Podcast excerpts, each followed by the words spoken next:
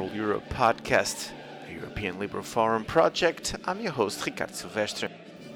Today I'll be speaking with Goran Nerlich. Goran is a board member of the European Liberal Forum, and we talk about liberalism in the Western Balkans.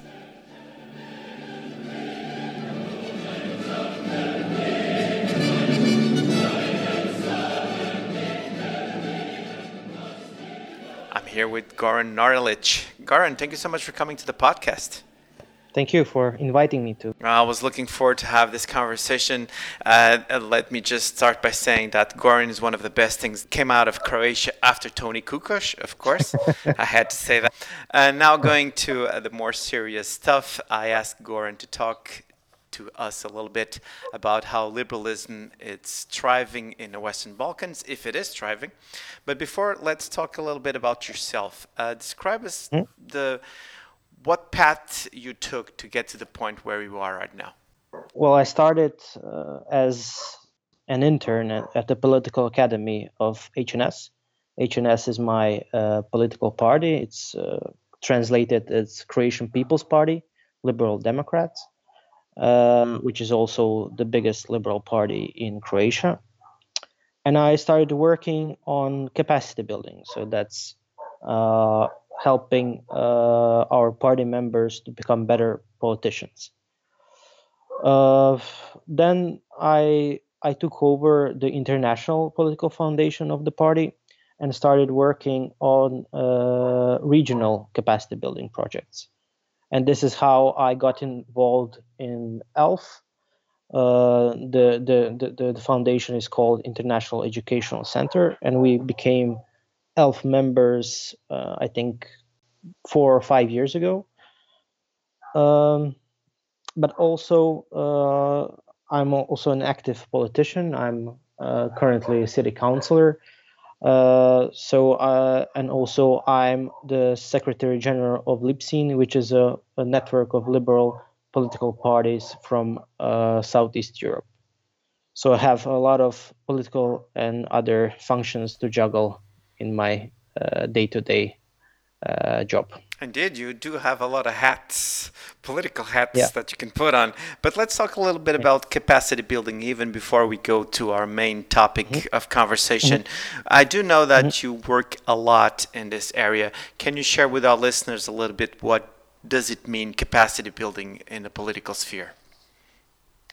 So, uh, as you know, that uh, political parties in Europe uh, are in different levels of development. So there are political parties that are uh, highly professional, that have been in government for many years, and that have developed their uh, internal structures and uh, capacities to a point that they are able to share this knowledge with uh, some of their sister parties in uh, in other countries in Europe so what we do uh, is connect uh, different sister parties uh, and enable them to share their best practices.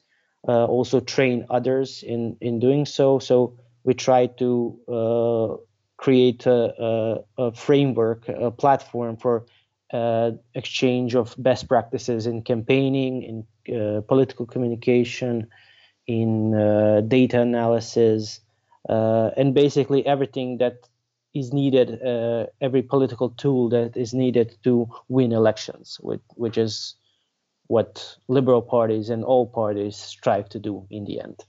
So in the Western Balkans right now, that it's in high demand, I imagine, and that is to make that connection between more experienced parties and sister parties that been locally uh, starting to uh, have their activity going.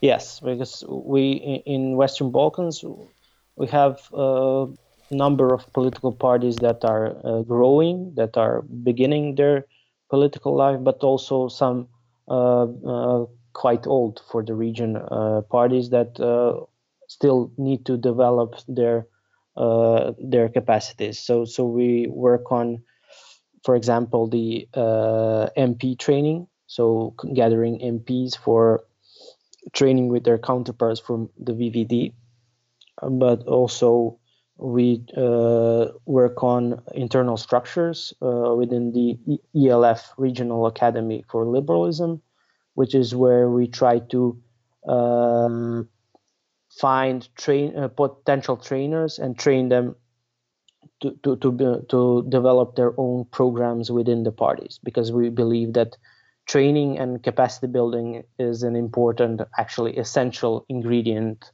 in uh, having a professional and effective political party. It is so indeed, and is, only that will be an entire podcast. But we go yep. a little bit out now into a wider lens. Uh, one of the first reasons that when we uh, talked about you coming to the podcast, you mentioned to me, mm-hmm. and I'm going to share this with our listeners. Of course, you being from Croatia, you have a particular interest in what is called the Western Balkans. Can you describe that a little better yeah. to our listeners then? Well, Western Balkans is a is an interesting term. It can mean a lot of things. It's on one thing, it's it's a geography. So it represents uh, all the ex-Yugoslavia uh, countries except Slovenia. Uh, but it's also a geopolitical term because it, it mostly describes uh, uh, countries that, well, with the exception of Slovenia, that were in Yugoslavia and that uh, were trying and are most of them are still trying to accede to the European Union and there's also a cultural uh, uh, thing. It's a also a stereotype. So uh, especially we in Croatia are critical of the term Western Balkans because it uh, always brings up negative connotations with regards to uh, the state of democracy, uh, rule of law, especially corruption. So it tends to also um, pollute the discussion when talking about the region because the region uh, it has common problems but also countries in the region have their own specific issues that they need to resolve uh, but of course without the uh, uh, negative cultural uh, uh, images that that that that are sometimes brought up by the term Balkans. This is fascinating. Uh, so when you say that it pollutes the discussion, are you talking about just like between countries, or you're talking more more like wider? It involves the European Union. Can you just can you describe that a little better? Yeah, I mean it it brings the uh, it it doesn't uh, make the the playing field equal for countries in the Western Balkans. Mm-hmm. Uh, uh, with quotations uh, uh, when they talk with their counterparts in Western Europe. Uh, th- this is one thing. And then there's also the other that uh, the, the term is divisive because some countries like Croatia doesn't recognize this term, even though it's also part of the official terminology of the EU. So if you ask any uh, diplomat or uh, official from Croatia, when you talk to him about Western Balkans, they will never say that Croatia is part of that group. So it's it doesn't uh, contribute to uh, to any to to anything uh, in particular. It it sometimes becomes a problem when you uh, group all of the countries together, even even though of course, it has some practical uh, advantages because, uh, of course, this all of these countries have their uh, similar similar problems and, uh, uh, of course, um, bilateral disputes that needs to be solved. So, of course, the, the region as such exists, but sometimes it's it's portrayed very badly when when uh, we talk about uh, Balkans. All right, so I see that this is an important conversation that should happen not only at the EU level but also at the uh, at the Balkans. But for now, yeah. let's uh, then stick with this expression, Balkans. I'm gonna I'm gonna drop the Western Balkans because of all that you just mentioned. Now, uh, I mean, the term is officially accepted, so even in in the in the in the region, it's it's now it, it's it, it doesn't have this negative feeling that it had before in the 90s. Okay. But uh, it, it's uh, always very important to to be aware of this aspect as well. And you did a great job explaining it, and I had no idea. And now uh, with uh, this conversation, it, it, it got it got a little more uh, clear what you mean by you know having difficulty to, to deal with this expression. But uh, the, again, let's uh, step back a little bit and let's talk about that region of Europe. And we know that there are several uh, countries that are asked to be part of the European Union, and that. Mm-hmm necessarily means that there has to be implementation of reforms in those candidate countries. And we know that mm-hmm. European Union objectives are promote peace, stability, economic development, but at the same time there is what is called the stabilization and association process, and then it has to do mm-hmm. with contractual relations, also financial assistance, political dialogue, exactly like mm-hmm. you just uh, did a minutes ago, trade relations and regional cooperations. In in your opinion, how those process processes are going now in that part of Europe? Well, the stabilization accession process was a necessity when, when it was developed, because uh, especially countries uh, of ex-Yugoslavia that were in war uh, had very uh, high uh, hurdles to, to go through to become ready for the European Union. So they needed this process and, and instruments, especially also uh, financial support from the EU to to implement this reform. And I think that th- this process is still necessary and very much needed uh, in the region. Uh, and of course, uh, countries in, in the region are also uh, still willing to uh, implement this reform because EU is still uh, considered a role model in, in the region. Maybe not uh, with uh, necessarily with the political elite uh, as much as the the people themselves, which also provides the necessary pressure and motivation for the political elites to implement reforms.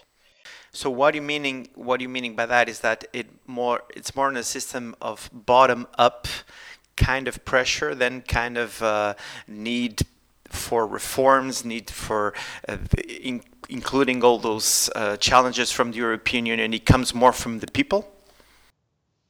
Uh, well, of course, not on the details, but th- there are certain expectations from the the uh, average citizen uh, voter who who also sees some uh, for example uh, functioning market economy rule of law uh,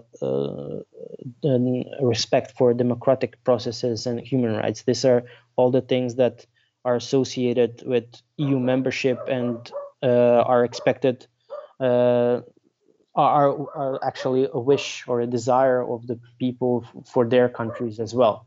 So EU is is is something to uh, look forward to, and this provides some sort of uh, motivation for the uh, elites as well for, to to uh, push these reforms. But of course, this becomes more difficult when uh, when uh, from the EU side, uh, it, it, it doesn't appear that uh, doors are open for enlargement, which was a case for several years before. Mm-hmm. Good, because I, I was going to go with one example that I know very well, and that is the Portuguese example. Mm-hmm. And that is especially the financial assistance does go a long way to help, you know, exactly the people to understand the benefits of uh, getting into the European Union. Do you, have, have you been feeling that not only in Croatia, but on, on the countries around it? Um, well, yeah, I think, well, I can speak about Croatia, and I know that uh, people have become accustomed to some large scale projects that are financed by the EU, but wouldn't be possible without the assistance of the European Union and the structural funding. So I think that that, that also plays a part in it. And I think that people are are aware of of this opportunity, uh, uh, which opens up in, in the EU and uh, the accession process. Very good. You just mentioned a couple minutes ago about democratic principles, human rights, and rule of law. This is what mm-hmm. called the stabilization and association agreements. How is that going then? You said that it is, of course, important for the people to feel those values uh, emerge. But how do you see Croatia? It's a good example, unfortunately mm-hmm. so. But countries around it, what's your take on that? I know you can talk, you know, for the people in the countries around you, but give us your best opinion on that. Well, I think that well, countries, also Croatia in the region, are facing some similar problems, which are, I think, well known. It's problems with the rule of law and uh, corruption, which is, doesn't. Uh, uh, it's not escaped by countries that have already entered the EU, like uh, Croatia or Romania or Bulgaria. Uh, but what is troubling, I think, is uh, a backslide in democratic standards with some countries like uh, in Serbia and uh, Albania that have a well a genuine problem with the democratic processes. Uh, with I don't know, in Serbia we have the governing party that that wins majority of votes, absolute majority of votes, and can rule without any uh, restrictions and where opposition parties, especially our uh, liberal sister parties, are being uh, uh are being uh, stifled and uh, their political activities are being repressed. I don't know if you followed, but there's also protests in Serbia, which in some ways are also uh, similar to what happened in uh, North Macedonia, uh, mm-hmm. where where the uh, uh, socialist and liberal uh, forces managed to overthrow a, well, I, I can't say a dictator, but yeah. an authoritarian. Yeah, author- uh, authoritarian uh, regime that uh, also started to uh, started to corrupt the, the democratic process. Then I have a question for you, maybe a complicated question for you to answer, and I'm going to mm-hmm. thank you for all the efforts that you, I'm sure you're going to do to be as diplomatic as possible. But you just mentioned Serbia, and I'm going to touch about Serbia a little later on. But when you said, well, when you said, well, I'm I'm a little afraid that there'd be some black backsliding on democratic mm-hmm. principles because one of the things that is needed is regional cooperation. So how do you see the re- those regional cooperations, Albania, Serbia, Croatia, Kosovo? How how will that shape up in the near future? It it, it depends. Uh, the regional cooperation is sometimes it's uh, it's it's not it, it's not really cooperation as much as competition. Mm-hmm. And this is this is always has two uh, elements. One is the external, like between two countries that have genuine disputes between on border issues and yes. trade, economy.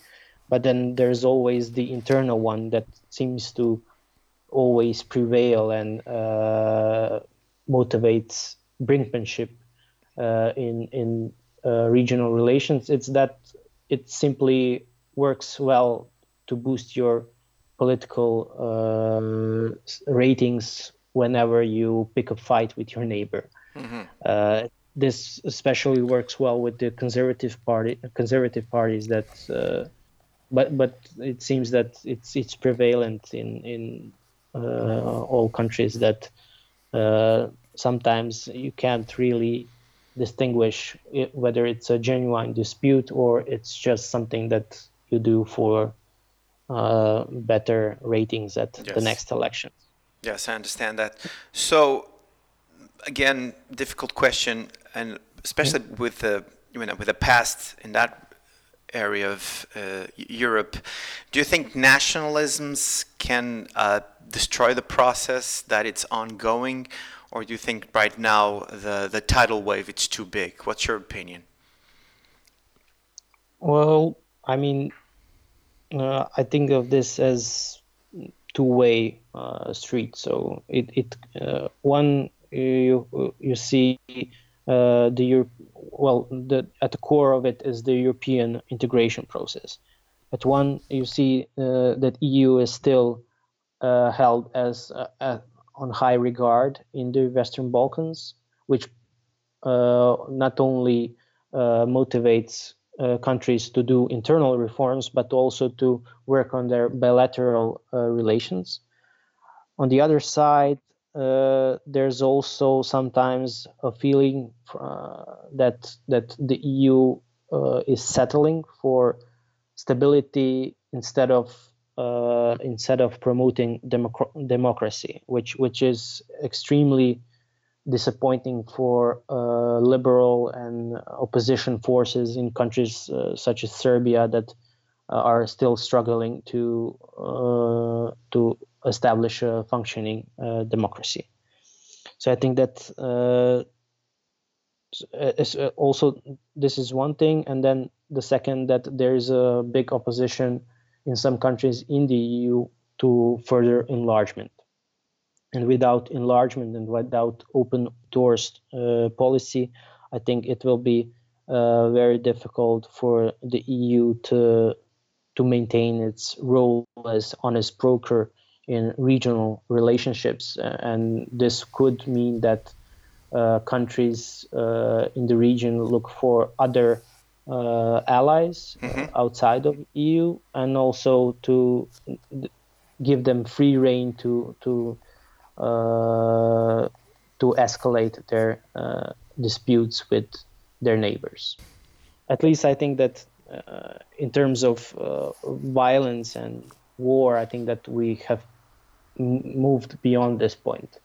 But this doesn't mean that uh, relations couldn't get worse than they are now and uh, backslide completely into uh, in, into mutual uh, competition and uh, and disputes. Now, when you mention that uh, if the European Union uh, continues with uh, having difficulties to expand and to create, you know, um, more problems than they should, but when you mention mm-hmm. other allies, I was very interested in this because there is, of course, an historical relation between one of your neighbors to the west, and of course, I'm yeah. going to talk about I'm talking about Russia and Serbia. Do you think that can also cause some uh, disruption to the system? What's your what's your opinion on that? It's difficult to say, but uh, it's sometimes it's more uh, a symbolic partnership than it's then it's a partnership that uh, deals with uh, re- real benefits. Mm-hmm. And taking this regard that the EU can offer a, uh, incomparable, uh, incomparably more than Russia or China or uh, Turkey can in, in, to any country in the region. But, but as I said, there, there's always uh, two target groups you or two two fa- uh, actors in the political arena you have to take consider which one is the ruling political elites and then the second is uh, the people.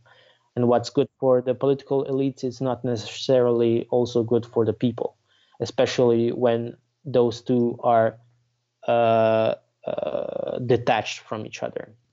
Now let's zoom in a little more and we'll go back to croatia which I heard it's a beautiful country and I have to visit one of these days. But yep, there was a development as we are recording this podcast not too long ago.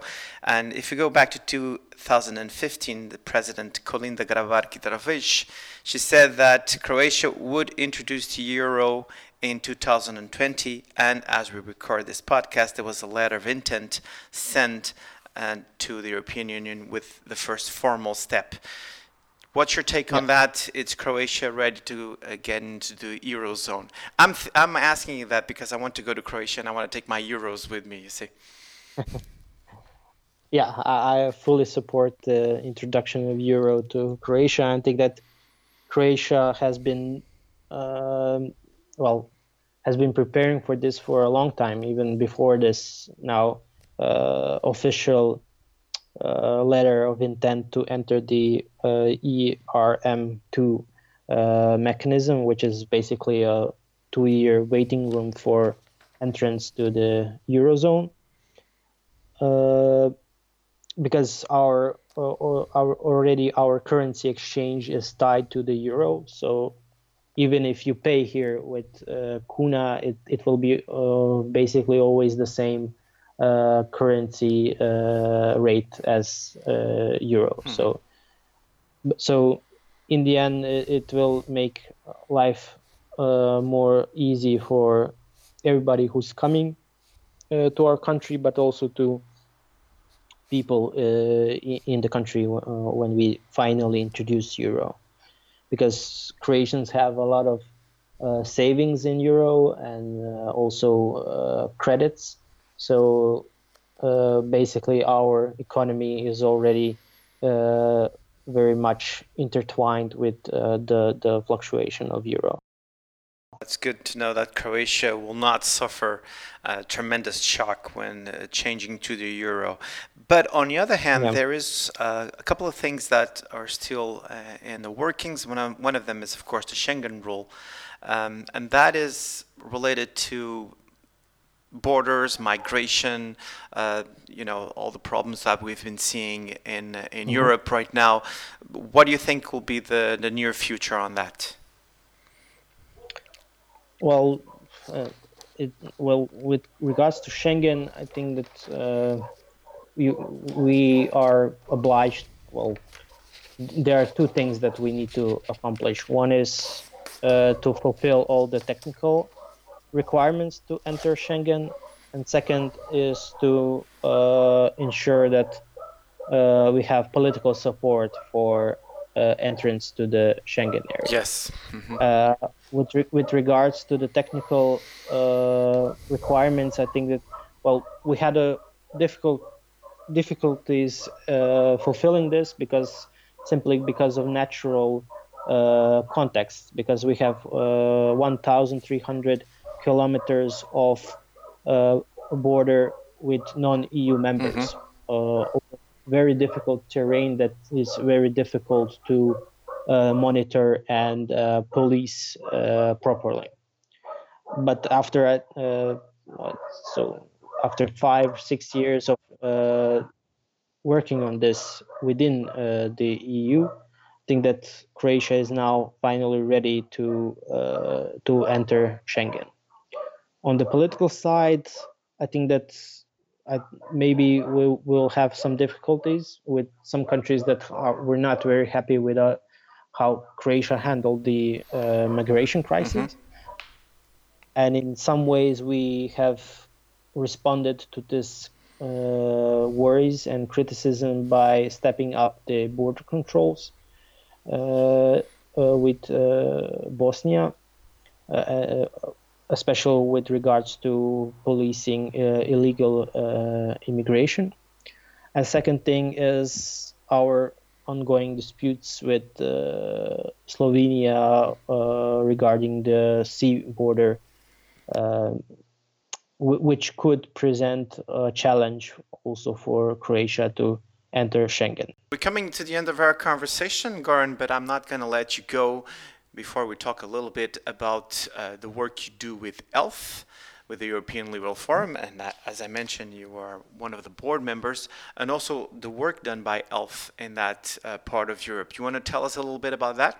Uh, yeah, of course. Uh, well, we're uh, coming to the end of the first uh, part of the year, but we have a busy autumn planned. we will uh, begin with the master class of the Regional Academy for Liberalism, where, where we will gather all the top training uh, talents from the region. That's not only Southeast Europe, but also Central Europe. Uh, and then we also have two trainings planned. Uh, one is on data and voter psychology, uh, and second on training on organizational leadership for uh, not only political parties but also political foundations, and I'm hoping our uh, my fellow uh, board members because this is something that's often uh, forgotten in trainings that we also need to train and prepare people that are running our organizations. So chairmen, so po- political parties, uh, directors, board members, uh, and and people that are doing the day-to-day work in uh, our organizations. It was very good to have you on the podcast. Uh, as an European, even from afar, of course, I'm pulling for Croatia. I hope you guys keep doing the excellent job that you've been doing so far. And of course, solving all those problems that need to be solved. We just mentioned a couple of them. For example, I'm thinking about the migration aspect and how Croatia has been setting the example. So, Goran, from a Portuguese to uh, the Croatian, to my Croatian friend, I hope everything keeps going as best as is possible to be. And I'm going to ask you to come back to the podcast soon to keep telling us some developments in your home country. Thank you. It was my pleasure talking to you about this topic, which is not something that, I do in a day to day life, but uh, it's also something that I'm very keen on keeping an eye on the region and uh, the international developments uh, and European integration. So, thank you for the opportunity. Thank you, Goran. To be continued.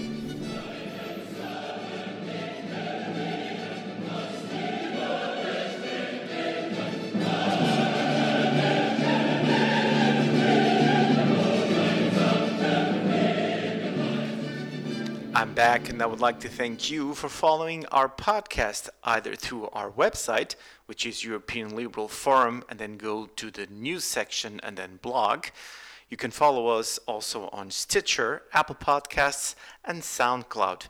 And if you do like our podcast, please consider giving us a five star rating, because in that way you can help us spread even more liberal values and ideas. This is all for now, but I will be back with more podcasts soon. Until then, let's keep making the world a better place.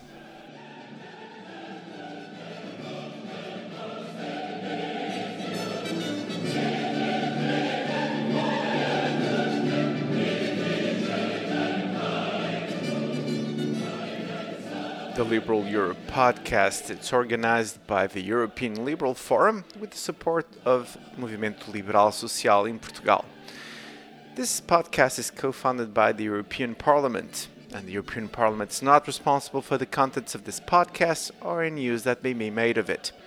The views expressed on this podcast do not necessarily reflect those of the European Parliament and or the European Liberal Forum.